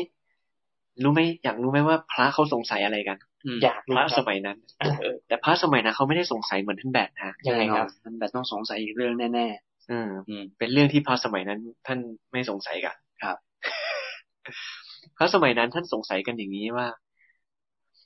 ว่าภรรยาหรือว่าลูกสาวเศรษฐีอืมเนี่ย บรรลุเป็นโสดาบันแล้วเนี่ย ตั้งแต่เป็นเด็กอะครับ ทีนี้เนี่ย ตอนที่นางไปอยู่ในเรือนของนายพรานกุกุตมิตรอะนางนางต้องแบบจัดแจงอาวุธให้กับนายพรานกุกุตมิตรทุกวันน่ะอืมเออ เออนายพรานก็ฆ่าสัตว์ทุกวันด้วยเออเออ อืม เนี่ยกำลังจะบอกว่าเฮ้ยถ้าอย่างนั้นเนี่ย พระโสดาบันคือธิดาเศรษฐีเนี่ย ยังทำปานาติบาตอยู่เหรอ เอออ้าวยังไงเรื่องใหญ่นะเมื่อกี้ไหนบอกว่าเอพอระโสดาบันนี่สีลบริสุทธิ์ไม่ใช่เหรอท่านใช่นี่หรือผมพูดผิด เอ้า แล้วนี่ไปยังไปทำปานาติบาตได้ยังไงนี่ล่ะยังไงท่านแบบโอ้แบบต้องไฟท์เลยนะอย่างเงี้ยเอออืมพระโสดาบันก็ให้คอยหยิบอาวุธหยิบอะไรให้นายพรานไปฆ่าสัตว์เอออย่างนี้มันช่วยสนัเป็บน สนับสนุนว่านี่ถึงขั้นต้องลุกขึ้นมาเลยเหรอไม่หแต่รอกว่าตอนนี้นั่งไม่ติดเลยนะนั่งไม่ติดเลยโอ้ยแบบขนาดแบบเรื่องนี้รับไม่ได้นะไม่ใช่ไม่ใช่ไม่ใช่ครับ อยากรู้ครับ ยังไงฮะแล้วพระพุทธเจ้าท่านตรัดว่าไงครับ นี่พระเจ้าก็ตรัสบอกว่าภิกษุทั้งหลาย พระโสดาบัน ย่อมไม่ทำปานาติบาตนี่ พระเจ้าก็ใครก็ยืนยันท่านยืนยันว่าพระโสดาบันไม่ทำปานาติบาตอืมแต่การที่นางทำอย่างนั้นเนี่ย คือคอยจัดตระเตรียมอาวุธให้กับนายพรานเนี่ยอืมนางทำด้วยความคิดที่ว่าเราจะทำตามคำสามี สามีบอกให้ทำอะไรนางก็ทำอย่างนั้น แต่จิตของนางไม่มีเลย ที่จะคิดว่าสามีนั้นจงถือเอาเครื่องประหารหรืออาวุธเหล่าเนี้ยไปทำปานาติบาต ไม่มีความคิดแม้แต่เล็กน้อยนิดเดียวแม้ว่าแต่เสี้ยวเดียวเลย จะเป็นไปได้จะให้ไปเหรทำอปานาติบาตนี่ก็เป็นไปได้นะเพราะโสดาบันนี่ คือโอ้โหเป็นพระโสดาบันนะฮะอริยบุคคลเลยนะอืมคือจิตคิดที่จะฆ่าเนี่ยไม่มีไม่มีนะไม่น่ามีนะแต่ถ้าเกิดเป็นเราศีลเป็นบริเป็นสุทธิ์บุรุชนเนี่ยนะอืมถ้าเกิดบอกว่าอะเราก็แค่ส่งเครื่องมือนี่ เรา อย่างนี้นี่เราจะอ้างว่าเราไม่มีจิต เออได้ไหมยไม่รู้ไม่เขาเรียกว่าก็ส่งแค่อาวุธให้ จะบอกว่าไม่มีจิตอกุศลเลยหรือเปล่า ยังไงฮะท่านจอนนี่เรื่องนี้คือคือก็ตรงตามที่พระพุทธเจ้าตรัสเลยฮะครับ คือ คือถ้าเกิดมีจิตคิดปฏิบาตหรืออกุศลมันก็เป็นบาปอยู่แล้ว อืมอืมก็เป็นบาป แต่ถ้าไม่มีคือไม่เป็น ครับ คืออย่างเงี้ย พระโสดาบันอย่างเงี้ยฮะ เวลาท่านที่จะดำเนินอะไรไปอะท่านก็ทำตามเหตุตามปัจจัยฮะอืมเหตุปัจจัยมีอยู่ว่าเขาบอกให้เราส่งของชิ้นนี้ให้ นางก็แค่ส่งของชิ้นนี้ให้อืมในขณะที่ส่งของนั้นน่ะ นางก็ไม่ได้คิดอะไรอื่นนอกจากทำตามเหตุปัจจัย เจตนาคือช่วยสามี อ่าแล้วไม่ได้คิดอะไรอื่น นอกจากคิดส่งของ คิดส่งของอืมแค่คิดส่งของเท่านั้นเลยอืมแต่ว่าคนในระดับนั้นเนี่ย บางทีท่านอาจจะวางจิตวางใจได้ดีมาก ที่จะทำตามแค่เหตุปัจจัยนั้นอืมอืมแต่ในระดับของปุถุชนที่กำลังฝึกฝนอยู่อะขณะที่เรามองนู่นมองนี่อย่างที่ท่านแบทเริ่มมาตั้งแต่ต้นนะอืมอ่าที่ฟังไปนิดนึงอะสังขารปรุงแต่งใช่ใช่ฟังไปนิดนึงสังขารปรุงแต่งอืมแล้วก็แทรกแทรกแทรกอยู่อย่างนั้นอืมนะอืมเออือมเออ มันคือ มีการเยอะด้วยปรุงแต่งตลอด คืออย่างระดับพระอริยพระโสดาบันหรือแบบคนที่เข้าไปได้เห็นระดับสูงๆแล้วเงี้ยอืมมีการที่จะกลับมารับรู้สภาวะของจิตใจได้ เรียกว่าง่ายกว่าเราอืมเพราะฉะนั้นเทียบกันไม่ได้ระหว่างโสดาบันบุคคลกับปุถุชน เทียบไม่ได้เลยฮะ จะไปบอกว่า เอ้ย เราแค่ส่งเครื่องมือให้ แต่ถ้าเกิดใจเรายัง เป็นปุถุชน เป็นปุถุชนมันอะไม่แน่นอน มันก็ไม่แน่นอนนะไม่แน่นอน มันไม่รักษาจิตที่มันตลอด ถ้าเกิดมันมีแว็บหนึ่งที่ปรุงแต่งขึ้นมาอย่างผมส่งปืนให้ท่านแบบเนี้ยอืมครับ ไม่เอาดีกว่า เราอะเหมือนแบบคนจะส่งอาวุธให้แก่กันอย่างเงี้ยอืมมันมันอาจมันก็คงจะมีมันแบต้อบงมีแวแวบบหนึ่งอะว่าเออเรารู้อยู่ว่าการส่งอาวุธเพื่อให้เขาไปฆ่าอืมอ่าเราก็ยังทำอืมณขณะนั้นเองแหละ จิตที่มีความเรียกว่าอากุศลไปฝั่งปานาติบาตมันเกิดขึ้นแล้วอืโอ้แต่คือนางเนี่ยนางธิดาเศรษฐีนี่ไม่มีเลย ไม่มีอืมขณะจิตแบบนั้นเลย เข้าใจแล้ว เพราะฉะนั้นเราต้องแยกให้ออกว่า ในกรณีนี้เท่านั้นนะเพราะว่านางเป็นโสดาบันครับเป็นอริยบุคคลอ่าเพราะฉะนั้นพระพุทธเจ้าถึง confirm ได้ว่า นางไม่มีจิตทำปานาติบาตเลยอ่าไม่มีจิตอกุศลเลย คือทำแค่ทำตามหน้าที่ของภรรยาที่ส่งของให้อืมแต่ถ้าเป็นปุถุชน รับรองแบบนี้ไม่ได้ รับรองไม่ได้เลยฮะอ่ามันทำให้ผมนึกถึงกฎหมายอาญาครับยังไงฮะกฎหมายอาญามันมีอย่างนี้ฮะก็คือว่าสมมุติว่าเป็นเรื่องฆ่ากัน ถ้าเกิดฆ่าเนี่ยฆ่าเองเนี่ยแน่นอนผิดเต็มๆอยู่แล้วอ่าและถ้าเกิดสมมุติว่ามีอีกคนนึงจ้างวานฆ่า สั่งให้ฆ่าใช้ให้ฆ่าอ่าอ่าในกฎหมายอาญานี่รับผิดเท่ากันฮะสองคนนี้ แม้ว่าอีกคนหนึ่งไม่ได้ทำนะก็คือผมเนี่ย สมมุติผมบอกท่านแบดให้ไปฆ่าใครนี่สมมตินะครับ ครับท่านแบดไปฆ่าคนนั้นหน่อยอืมชอบสมมติผมจะเรียกเออท่านแบดเอาไปฆ่าครับ ผมเนี่ย รับโทษเท่ากันครับ แม้ว่าผมไม่ได้ฆ่าอืมแต่ผมถือว่าผมใช้จ้างวาน กฎหมายอาญานี่ปิดประตูเลยฮะ โทษหนักเท่ากันเลยโทษหนักเท่ากันอืแล้วมันมีอยู่มาตราหนึ่งครับ เป็นความผิดฐานสนับสนุน ยังไงฮะ สมมุติท่านแบดจะไปฆ่าใครสักคนหนึ่งอืมอืมแล้วมาขอยืมมีดยืมปืนอย่างผม เฮ้ย เนี่ย เดี๋ยวจะไปยิงคนอืมผมก็เลยเอาเหรอเออเอาไป ผมเนี่ยผิดฐานสนับสนุนครับทั้งทั้งๆที่ไม่ได้เป็นคนผมแบบจงใจจะวางแผนอะไรด้วยนะไม่เกี่ยวเลย เอาอ๋อเอามายืมปืนเหรอเอาไปฆ่าคนเหรอเออเอาไปดิปุ๊บ ท่านแบดเอาไปฆ่ากฎหมายอาญาถ้าจะไม่ผิดระบุโทษว่า ผมเนี่ยต้องรับโทษสองในสามส่วน ก็คือรับโทษไม่ไม่เต็มไม่เท่ากัเต็นมแต่รับโทษสองในสามส่วน ถือว่าอยู่สนับสนุนสนับสนุนเป็นความผิดฐานสนับสนุนอ่าครับ เคยมีคำพิพากษาศาลฎีกาเกี่ยวกับเรื่องนี้มาเหมือนยันในอดีตอืมถ้าจำไม่ผิดนะครับ เพราะฉะนั้นเนี่ย ผมก็เลยเข้าใจเลยว่า โอ้กฎหมายของ บ้านเราเนี่ยครับกฎหมายแบบสากลเนี่ยอืมเขาเขาเขาต้องถือว่าเฮ้ยคือคือแน่นอนเขาไม่สนใจว่าคุณเป็นโสดาบันเอแน่อเขาไม่รู้ไม่รู้ๆเพราะว่าเราเราตีต่างว่าเราคือปุถุชนธรรมดาธรรมดาทุกคนบนโลกใบนี้เท่าเทียมกันอืมเพราะฉะนั้นเนี่ยการที่คุณหยิบยื่นอาวุธให้กับใครแล้วแต่เนี่ย ถือว่าคุณเนี่ยรู้อยู่แก่ใจ ว่าเขาเอาไปทำกระทำความผิดทางอาญากับใครสักคนหนึ่งให้เดือดร้อนอืมเพราะนั้นคุณต้องโดนด้วยฐานสนับสนุน อ่าครับโอ้นี่ก็ได้มันเลยควาชัดรู้เลยเออเรื่องกฎหมายไปด้วยเลยครับผมครับอันนี้พระเจ้าก็ตรัสยืนยันรับรองค่ะว่านางเป็นโสดาบันแล้ว อืมนะครับ ไม่ทำปาณาติบาตแน่ท่านก็เลยตรัสบอกว่าเป็นคาถาฮะท่านตรัสเป็นคาถาว่า ถ้าแผลไม่มีในฝ่ามือ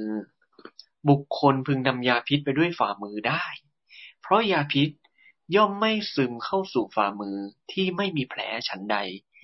บาป ย่อมไม่มีแก่ผู้ไม่ทำอยู่ฉันนั้นอืมก็กำลังจะตรัสว่า นางนี่เป็นโสดาบันแล้วไม่ได้ทำบาปอันนี้แน่แน่อืมๆนะครับ เหมือนคนที่แบบเหมือนรักษาจิตอะนะครับก็โอ้โหแบบคำอุปมาอุปไมยเพราะนะดีนะครับผมดีผมเพราะผมชอบนะครับว่าโอ้มันเห็นเห็นภาพอืม ว่าอยู่อยู่ใกล้กับสิ่งที่ชั่วร้ายอะเหมือนเหมือนยาพิษอะครับ แต่คนเราถ้าเกิดมันรักษาใจให้เป็นเหมือนกับ เหมือนกับมือที่ไม่มีบาดแผลเนี่ยอืมก็เหมือนกับพระโสดาบันเนี่ยนะฮะครับมันก็ไม่สามารถที่จะทำอะไร ให้ทำร้ายตัวเราได้นะครัฮะบอืมถูกต้องเลยเพราะมากครับ นี่ก็เลย จบเรื่อง จบเรื่องแล้วแต่เพียงเท่านี้โอ้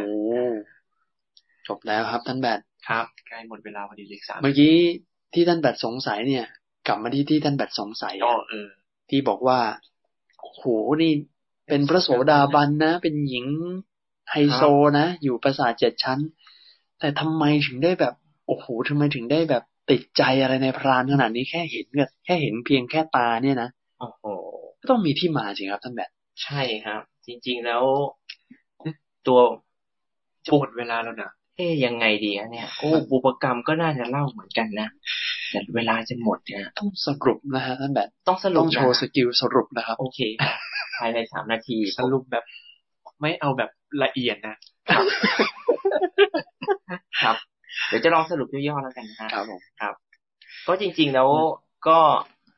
มีบุพกรรมก็คืออดีตชาติเนี่ย เหมือนกับครอบครัวของกุปุตมิตรเนี่ย เคยได้ไป เหมือนกับปฏิบัติรับใช้พระบรมสารีริกธาตุของอพระเจ้าองค์ที่ชื่อพระกสสปะทศพลครับ ก็เหมือนกับว่าแต่ก่อนเนี่ยกุกุตมิตรเนี่ยเขาเป็นเศรษฐีบ้านนอกฮะอืม แล้วชาวบ้านเนี่ยเขาก็กำลังจะสร้างพระเจดีย์กัน ก็เลยว่า เอ๊เวลาทำเจดีย์อะพระบรมสารีริกธาตุเนี่ยมันต้องใช้ทรัพย์มากฮะ ก็เลยดูว่า เอ๊ะเราจะต้องมีหัวหน้าเนี่ย ในการที่เป็นผู้นำในการสร้างเจดีย์หัวหน้า อ่า กุกุจมิตรเนี่ยเขาก็เป็นเศรษฐีบ้านนอกคนหนึ่งเขามีทรัพย์อยู่เก้าโกดอืมเขาก็เสนอตัวเลยว่าเขาว่าอยากจะเป็นหัวหน้าในการทำพระเจดีย์ครับ แต่แล้วเนี่ย ก็มีเศรษฐีในกรุงเหมือนกันนะฮะ ก็อยากจะเป็นหัวหน้าอีกเอาละมีคู่แข่งแล้ว มีคู่แข่ง แต่คราวเนี้ยมันบังเอิญที่ว่า เศรษฐีในกรุงเนี่ยเขารวยกว่าเขามีตั้งสี่สิบโกดอื้อหือก็เหมือนกับลักษณะแบบ เอ่อประมูลกันไปประมูลกันมาเนี่ย พอถึงโกดที่แปดแล้วเนี่ยครับ โอ้โอ้กุตมิตรที่เป็นเศรษฐีบ้านนอกเนี่ยดูว่า เอ๊ะถ้าเกิดเรายังประมูลต่อไปเนี่ย เราสู้กับเศรษฐีในเมืองไม่ได้แน่เลย ก็เลยบอกกับชาวบ้านอย่างนี้ฮะว่า เรากับภรรยาแล้วก็บุตรแล้วก็สะพ้ายทั้งหมดเนี่ย อืม เราจะยกเงินของเราให้พร้อมกับตัวเราและบุตรภรรยาสะพ้ายทั้งหมดเนี่ย อยู่เป็นทาสของเจดีย์โอ้โหมันยิ่งใหญ่นะฮะ คืออารมณ์แบบว่ารู้ว่าถ้าเอากับเงินเนี่ย สู้เศรษฐีในกรุงไม่ได้แน่นอน ใช่ฮะถวายชีวิต เหมือนถวายชีวิตร่างกายดูแล พระเจดีย์พระเจดีย์ตลอดชีวิตอย่างนั้นเลย ใช่โอ้ฮะโหโอ้โหชาวบ้าน พอได้ฟังแม้เศรษฐี ชาวกรุง ไม่กล้าครับ สู้ไม่ไหวอืมไอ้แค่แค่เงินแค่ทองเนี่ย มันมันมันไม่ลำบากฮะเขาอาจจะไม่ได้แต่งงานสู้ไม่ได้ก็ช่วยได้แต่ดีแต่ว่าไม่มีลูกแล้วนี่มีลูก มีลูกชายตั้งเจ็ดคนครับสะพ้ายก็อีกเจ็ดด้วยเจ็ดด้วยเนี่ยโอ้เหมือนกันเลยนะฮะ ใช่อืมแล้วก็เป็น ภรรยาก็ก็อยู่คนเดียวกัน คนเดียวกันครับครับก็คืคืออนี่นี่แหคือละอดีตชาติของทั้งสิบหกคน ทั้งสิบหกคนครับครับ อืม แต่การที่การที่พอมาเกิดในชาติเนี้ย แล้วเขามีจิตปฏิพัทธ์เนี่ย ก็คือเนื่องจากนี้อะพระเจ้าก็บอกว่าความรักเนี่ยเกิดด้วยเหตุสองประการครับอืมอ๋อความรักเกิดด้วยเหตุสองประการยังไงครับท่านแบนประการแรกครับครับ ถ้าเกิด คุณโยมชอบดูหนังอะบุพเพสันนิวาสเนี่ยฮะคือการอยู่ร่วมกันในในปางก่อนฮะครับ ก็นี่แหละกุกุตมิตรเนี่ยเคย เอ่อมีลูกมีเมียอยู่ชั้งอดีตเนี่ยครับ ได้แบบอชุดยู่เดีร่ยววมกันกันนั่นแหละเออชุดเดียวกันเนี่ย ใช่ฮะ แล้วก็ดูดิถวายทั้งตัวแล้วทำความดีร่วมกัน โอ้โหเนี่สั่ยงบุญมาด้วยกันสั่งสมบุญมาด้วยกันครับครับ อันนี้ประการที่หนึ่งครับ ประการที่สองก็คือ เกื้อกูลในปัจจุบันครับ อืมท่านเปรียบเหมือนกับสมบบอกว่าเหมือนกับ อ่า ดอกบัวเนี่ย ที่เกิดในน้ำเนี่ยฮะ อาศัยเปลือกตมและน้ำครับโอ้โห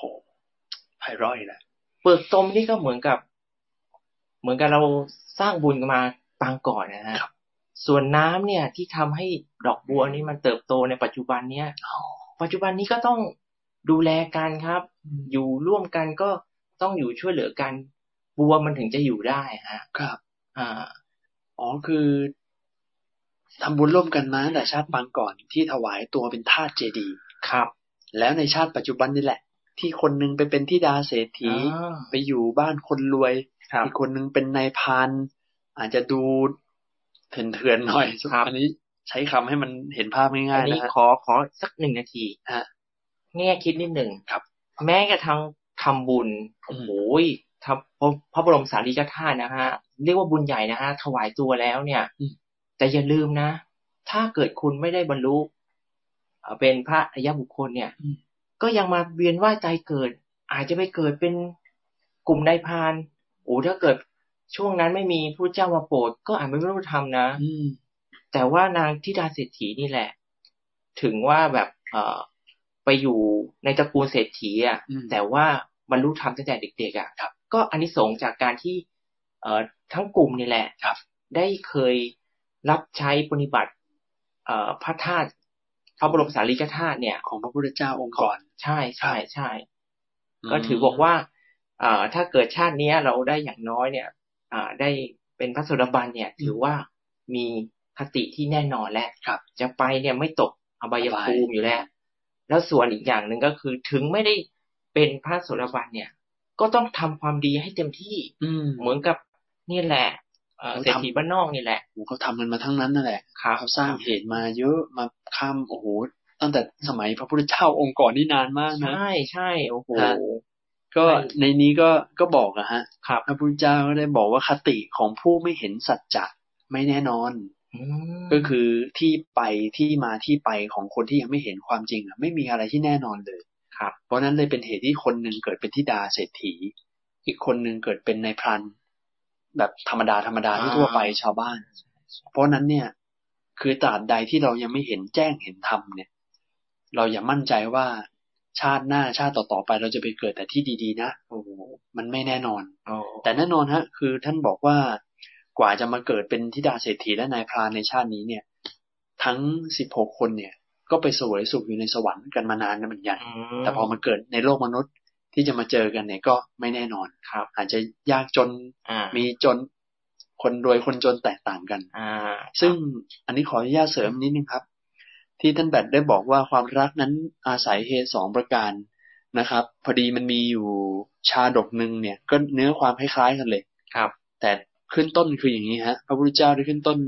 จากสาเกตชาดกว่า ข้าแต่พระผู้มีพระภาคเจ้า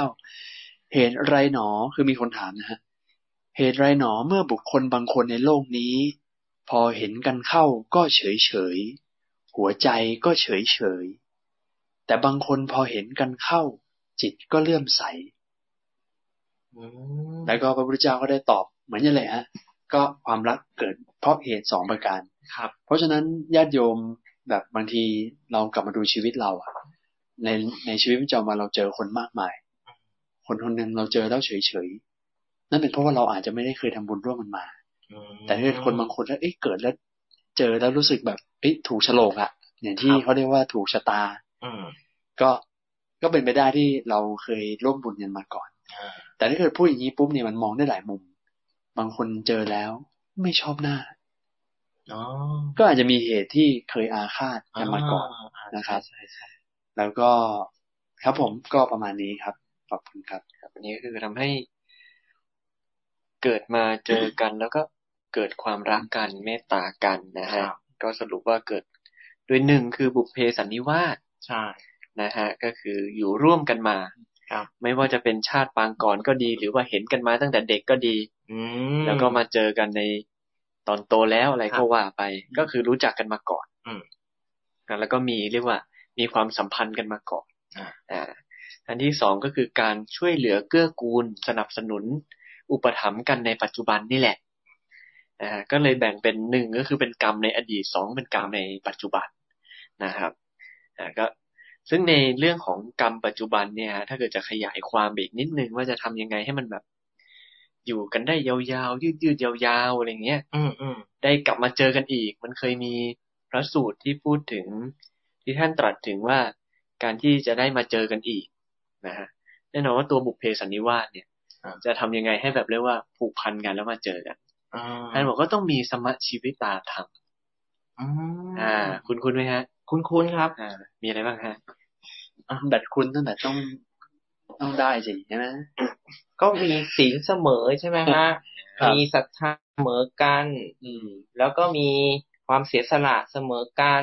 แล้วก็มีปัญญาเสมอกันอ่าโอ้โหรับคืตัอวเรียกว่ามีมีศรัทธาครับ มีศีล มีจาคะครับ แล้วก็ปัญญาเสมอกันอืมพอเสมอกันเนี่ยมันอยู่ด้วยกันได้พออยู่ด้วยกันได้เนี่ย ความผูกพันมันก็ลึกซึ้งอืมมันก็ดีฮะ ไม่ไม่ได้จำเป็นที่จะต้องเป็นเรียกว่าเป็นสามีภรรยากันนะม อาจจะเป็นเพื่อนสนิทกันเพื่อนรักกันอย่างเงี้ยอืมก็ด้วยความที่มันเข้ากันได้ฮะอ่าอ่าอ่ามันก็เลยผูกพันกันอย่างเหนียวแน่นดีมากสนับสนุนกันมากครับอ่าเวลาไปห่างจากกันก็ระลึกถึงกันได้ครับอ่าเวลาตายกันไปด้วยความระลึกถึงการความผูกพันก็กลับมาเจอกันใหม่อ่านะฮะแล้วก็สนับสนุนกันไปด้วยความเกื้อกูลกันในปัจจุบันต่อครับนะครับ ผมขอเสริมอีกนิดหนึ่งอีกนิดคือแล้วนะหลายนิดแล้วนะครับครับอ่าคือคืออย่างนี้พ อเราพอเราเห็นว่าทุกสิ่งทุกอย่างมีเหตุเหมือนยันหมดแบบเนี้ย เพราะฉะนั้นเราทุกคนน่ะ เวลาเรารักใครเราเกลียดใครอะไรอย่างเนี้ยมันก็มีเหตุจากความรัก ความรักมีเหตุสองประการที่กล่าวมา แต่อยากจะชวนญาติโยมที่ฟังเรื่องเนี่ย คิดไปอย่างนี้ด้วยว่า เคยไหมที่เราก็เห็นว่าชีวิตของคนบางคนก็มีความผิดหวังอะอย่างเช่น เคยรักใครเคยแต่งงาน แต่วันหนึ่งก็มีวันเลิกลา แล้วก็แยกย้ายกันไป แล้วก็เศร้าโศกเสียใจกัน หรือว่าบางทีเนี่ย เรากำลังรักใครคนหนึ่งอยู่ แต่อยู่ๆคนรักของเราไปมีคนอื่น ตรงนี้เนี่ยก็อยากจะให้ทุกคนทำความเข้าใจว่า เราเนี่ย ตัวเราและคนอื่นเนี่ย สร้างเหตุที่ทำให้รักกันเนี่ย ไม่ใช่แค่คนคนเดียว เราเนี่ยมีเหตุที่เคยรักกับคน อีกไม่รู้เท่าไหร่บนโลกใบนี้เนี่ยนับไม่ถ้วนอืมอืมอืมพระพุทธเจ้าเคยตรัดมาแล้วเหมือนกันว่าเราเคยเกิดเป็นพี่น้อง เคยเกิดเป็นพ่อแม่ลูกเนี่ย กันไม่รู้เท่าไหร่นับไม่ถ้วนอืมนะฮะ เพราะนั้น เพราะนั้นหลาย ๆ คนมักจะตั้งคำถามว่าทำไมเขาถึงทิ้งฉันไปอะไรอย่างเนี้ยอืมก็ขอให้รับรู้เลยว่าเขาก็เคยทำบุญกับใครเหมือนกันอืมและไม่แน่บุญที่เขาทำกับคนอีกคนนึงเนี่ยอาจจะใหญ่กว่าเราด้วยซ้ำไปอ๋อดังเนี้ยพอให้ให้เรามอง มองในเรื่องของเหตุปัจจัยในเรื่องของกรรมและวิบาก ที่แต่ละคนเนี่ยสร้างกันมหาศาลไม่เหมือนกันเนี่ย เราจะได้เข้าใจว่า เออ เราก็สร้างบุญกับเขาอะแหละ แต่พอดีเราสร้างมาแค่นี้ มันเลยอยู่แล้วหมดเวลาแค่นี้อืมแต่พอดีเขาไปเจอคู่บุญเก่าที่โอ้โห สร้างกันมาเยอะพอสมควรอะอ่าเขาเข้าไปสารต่อของเขาครับ เนี่ยแหละฮะ มันก็เลยอยากจะบอกให้ทุกท่านในห้องนี้ได้ ได้เข้าใจว่าธรรมชาติชีวิตมันเป็นแบบเนี้ยแหละอืมมีพบก็ต้องมีจากเป็นเรื่องธรรมดาครับผมครับ ก็น่าจะประมาณนี้ครับ เสริมนิดเดียวของครับท่านโมยังเสริมอีกยังเสริมอีกครับครับคือพอท่านโมพูดถึงไอ้บวกเอ่อเหมือนกับอดีตชาติเขาอาจจะทำบุญอะไรมา แต่ว่า อย่าลืมนะครับ ว่าปัจจุบันก็คืออดีตของอนาคตเหมือนกันครับ ก็ที่ก็บอกว่ามีอีกเหตุหนึ่งก็คือการเกื้อกูลในปัจจุบันอืม ก็เป็นเรื่องที่สำคัญมากครับ ถึงเราจะทอะไรร่วมกันมาแต่ก่อนเนี่ย แต่ถ้าเกิดปัจจุบันทำไม่ดีไม่เกื้อกูลอ่ามันก็แห้งแล้งครับแรงแรงมันก็อยู่กันไม่ยืดเหมือนกันอ่า แสดงว่าดูทั้งเหตุในอดีตครับก็สร้างมาแล้วก็จริงอะ แต่ที่สำคัญนี่คือ ปัจจุบันต้องเกื้อกูลกันรักใคร่กลมเกลียวกันด้วยครับเข้าใจกันครับ แล้วก็เหตุที่ทำให้ปัจจุบัน มันก็เป็นเหตุในอนาคตอีกถูกต้องโอ้โหครับ แบบนี้คมจริงๆขอบคุณครับครับ ก็มีใครจะเสริมอะไรไหมฮะอ่าก็เป็นญาติโยมแล้วถ้าเกิดจะเสริมนะครับ ก็คิดว่าโอเคนะ ประมาณนี้ น่าจะประมาณนี้สมควรแก่เวลานะครับ ก็ขอบคุณท่านแบทและท่านจอนนี่มากเลยนะครับสำหรับค่ำคืนนี้ที่ได้มาเล่าเรื่องให้กับพวกเราได้ฟังกันกราบนมัสการพระอาจารย์ทุกท่านที่อยู่ในห้องนี้ แล้วก็ขอเจริญพรญาติโยมทุกท่าน ไม่ว่าจะเป็นผู้เก่าหรือผู้ใหม่ ก็ขอโมทนาที่ได้มีความสนใจที่จะฟังพระสูตร ในบรรยากาศแบบเป็นกันเองสบายๆนะเราสามคนก็มานั่งเล่าให้ฟังกัน ก็พบกันใหม่อีกครั้งก็เป็นวันพุธหน้านะก็มาเจอกันอีกครั้งใน EP ที่สิบแปดพุธหน้านะ ในค่ำคืนนี้ก็ขอให้ทุกท่านนั้นได้พักผ่อน กายา พักผ่อนจิตใจ นอนหลับฝันดี ราตรีสวัสดิ์ขอให้ทุกท่าน ได้กลับมามีสติ กลับมาอยู่กับตัวเอง แล้วก็อยู่กับเสียงะระฆังสักหนึ่งเสียงะระฆัง